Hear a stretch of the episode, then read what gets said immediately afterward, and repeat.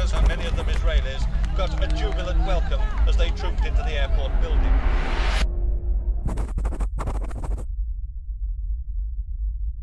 The statement was very simple. Our objective, so let's keep in mind that what we're talking about here is not the attempt to build a state, but to destroy one. Benjamin Netanyahu, İsrail Başbakanı olarak görev yaptığı 15 yılda hem İsrail'in en uzun hizmet veren lideri hem de görevdeyken cezai kovuşturmayla karşı karşıya kalan ilk başbakanı.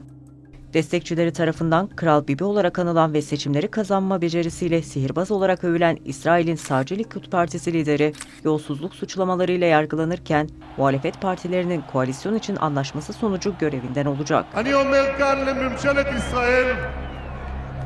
שמתרפסת בפני האיש הזה אני אומר לה בשם הציבור הגדול הזה אנחנו כאן כי לעולם לא ניתן לחלק מחדש את ירושלים Siyasi varlık mücadelesi verirken karşı karşıya kaldığı bu durum hayatının dönüm noktası.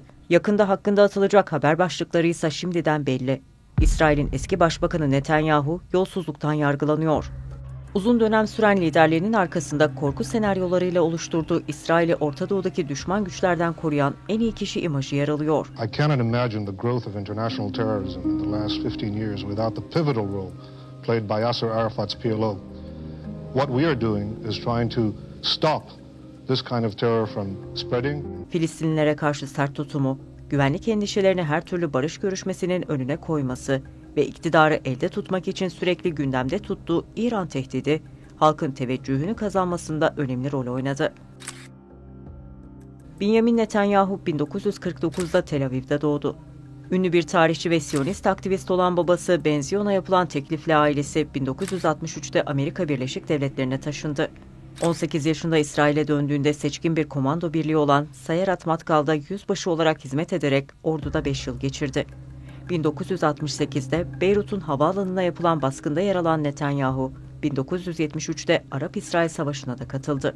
Askerlik hizmetinden sonra Netanyahu, Massachusetts Teknoloji Enstitüsü'nde lisans ve yüksek lisans derecelerini aldığı Amerika Birleşik Devletleri'ne geri döndü.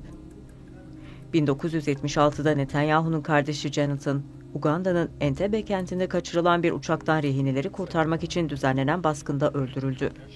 Ölümü Netanyahu ailesini derinden etkiledi ve adı İsrail'de bir efsaneye dönüştü. Netanyahu kardeşinin anısına terörle mücadele enstitüsünü kurdu ve 1982'de İsrail'in Washington'daki misyon şef yardımcısı oldu. Netanyahu'nun kamusal hayatı da böylelikle başladı. Netanyahu kendine özgü Amerikan aksanıyla kısa sürede Amerikan televizyonlarının tanınan yüzü ve İsrail'in yılmaz savunucularından biri oldu. I'm 28 years old. I've had to defend my country in two wars and in many battles. Nobody wants peace more than Israel. But the stumbling block to the road for peace is this demand for a PLO state, which will mean more war, which will mean more violence in the Middle East. 1984'te New York'taki Birleşmiş Milletler'de İsrail'in daimi temsilcisi olarak atandı. 1988'de İsrail'e döndüğünde iç politikaya dahil olan Netanyahu, Likud Partisi'nden parlamentoya girip Dışişleri Bakan Yardımcısı oldu. Daha sonra parti başkanı olan ve 1996'da Yitzhak Rabin'in öldürülmesinin ardından yapılan erken seçimden sonra İsrail'in doğrudan seçilen ilk başbakanı oldu. 1948'de İsrail Devleti'nin kurulmasından sonra doğan Netanyahu, İsrail'in en genç lideriydi. İsrail ile Filistinliler arasında 1993 Oslo Barış Anlaşmalarına şiddetle eleştirmesine rağmen Netanyahu, Hebron'un %80'ini Filistin yönetiminin kontrolüne veren bir anlaşmayı imzalamak ve işgal altındaki Batı Şeria'dan geri çekilmeyi kabul etmek zorunda kaldı. Erken seçim ilanından sonra 1999'da Netanyahu'nun eski komutanı olan İşçi Partisi lideri Ehud Barak'a mağlup oldu. Likud lideri Netanyahu bu mağlubiyetin ardından istifa etti ve yerine Ariel Sharon geçti. Sharon 2001 yılında başbakan seçildikten sonra Netanyahu önce Dışişleri Bakanı, ardından Maliye Bakanı olarak hükümete geri döndü. 2005 yılında İsrail'in işgal altındaki Gazze şeridinden çekilmesini protesto etmek için istifa etti. 2005'te Sharon felç geçirmeden hemen önce Likud'dan ayrılıp yeni bir merkez parti olan Kadima'yı kurduğunda Netanyahu'nun devri başlamak üzereydi. Likud liderliğini tekrardan kazanan Netanyahu, Mart 2009'da ikinci kez başbakan seçildi. Batı Şeria'daki işgal devam ederken Filistinlilerle barış görüşmelerini mümkün kılan 10 aylık bir ateşkesi kabul etti ancak müzakereler 2010 sonlarında çöktü. 2009'da İsrail'in yanında bir Filistin devletini şartlı kabul ettiğini kamuoyuna açıklamış olmasına rağmen daha sonra bu yaklaşımını değiştirdi. 2019'da bir İsrail radyosuna verdiği demeçte insanların bahsettiği gibi bir Filistin devleti kurulmayacak, bu olmayacak dedi. Netanyahu'nun 2009'da göreve dönmesinden önce İsrail'in işgali genişletme arzusu ve saldırıları krizin derinleşmesine neden olmuş, Netanyahu'nun da geldikten sonra aldığı kararlar bu krizi pekiştirmişti. Filistin'de son 12 yıl içinde buna benzer 4 kriz yaşandı. Bu krizlerin sonuncusuysa Mayıs 2021'de patlak verdi ve bu durum Netanyahu'ya karşı çıkan muhalefet partilerinin onu devirme çabalarını geçici olarak durdurdu. Amerika Birleşik Devletleri İsrail ilişkisinde de Netanyahu'ya özel bir başlık açmak gerekiyor.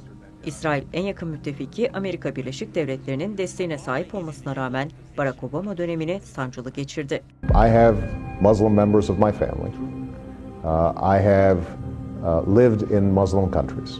My job is to communicate the fact that the United States has a stake in the well being of the Muslim world. I've come here to Cairo to seek a new beginning between the United States and Muslims around the world. Netanyahu Mart 2015'te kongreye hitaben yaptığı konuşmada Amerika Birleşik Devletleri'ni İran müzakerelerinden doğacak kötü bir anlaşmaya karşı uyardığında ilişkiler daha da gerilmiş, Obama yönetimi bu açıklamayı müdahaleci ve zarar verici olarak nitelendirmişti. Last month, I also took an action endorsed unanimously by the U.S. Senate just months before. I recognized Jerusalem as the capital of Israel. Donald Trump'ın 2017'de başkanlığa gelişi daha yakın bir uyum sağlanmasına yol açtı ve bir yıl içinde Trump, Kudüs'ü İsrail'in başkenti olarak tanıdığını duyurdu. Bu açıklama İslam dünyasında büyük bir öfkeye yol açmış, dünyanın dört bir yanında Müslümanlar Kudüs için ayaklanmıştı.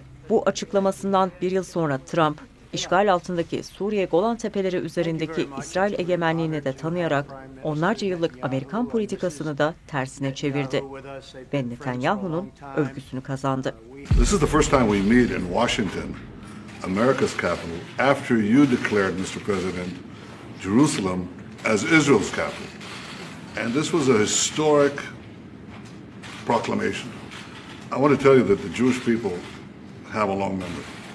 So we remember the proclamation of the great king, Cyrus the Great, Persian king, 2,500 years ago. We remember 100 years ago, Lord Balfour. We remember 70 years ago, President Harry S. Truman. And we remember how a few weeks ago, President Donald J. Trump recognized Jerusalem as Israel's capital. Mr. President, this will be remembered by our people. Ocak 2020'de Netanyahu, Filistinliler tarafından reddedilip masada yalnız bırakılmış olmasına rağmen Trump, Filistinlerin dahil olmadığı barış planını 100 yılın fırsatı olarak ortaya attı. Trump, İran konusunda da İsrail'i memnun eden adımlar attı.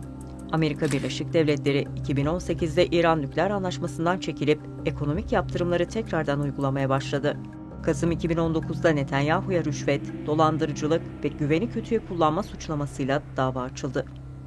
This evening, we are witnessing an attempted coup against the Prime Minister with false charges and a contaminated and tendentious investigation process. Suçlamalar arasında Netanyahu'nun zengin iş adamlarından hediyeler kabul ettiği ve basında daha fazla yer almak için bağışlar yaptığı iddiaları var. İddiaları reddeden Netanyahu, suçlamaların muhalifler tarafından tasarlanan siyasi güdümlü bir çatava olduğunu söylüyor. Mayıs 2020'de yargılanan Netanyahu, muhaliflerin istifa çağrılarına da kulak asmadı. Suçlamalara rağmen bir yıldan kısa süre içinde çıkmaza girmiş, üç genel seçimden sağ çıkan Netanyahu, 5. dönemi kazanarak siyasi rakibi Benny Gantz'le iktidarı paylaşmayı kabul etti.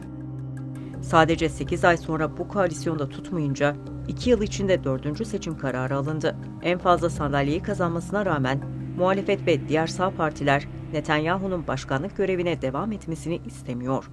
Bu durum Netanyahu'nun çoğunluğu sağlayamayacağı anlamına geliyor. Netanyahu'nun başarısız olmasının ardından koalisyonu kurmakla görevlendirilen muhalefet lideri Yair Lapid, Cumhurbaşkanı Reuven Rivlin'e hükümeti kuracak sayıya ulaştığını bildirdi. Cumhurbaşkanı Rivlin ise Twitter hesabından yaptığı açıklamada Lapid ve koalisyonda yer alacak partilerin liderlerini tebrik etti. Aşırı sağcı Yamina Partisi lideri Naftali Bennett'le Yair Lapid liderliğinde kurulacak koalisyon hükümetinde Arap Partisi RAM dışında 7 parti yer alacak. Netanyahu'yu koltuğundan edecek koalisyon hükümetinin kurulabilmesi için en geç 14 Haziran'a kadar güven oyu alıp yemin etmesi gerekiyor. Koalisyon hükümeti kurulursa anlaşma gereği ilk iki yıl başbakanlık görevini Yamina lideri Bennett yürütecek.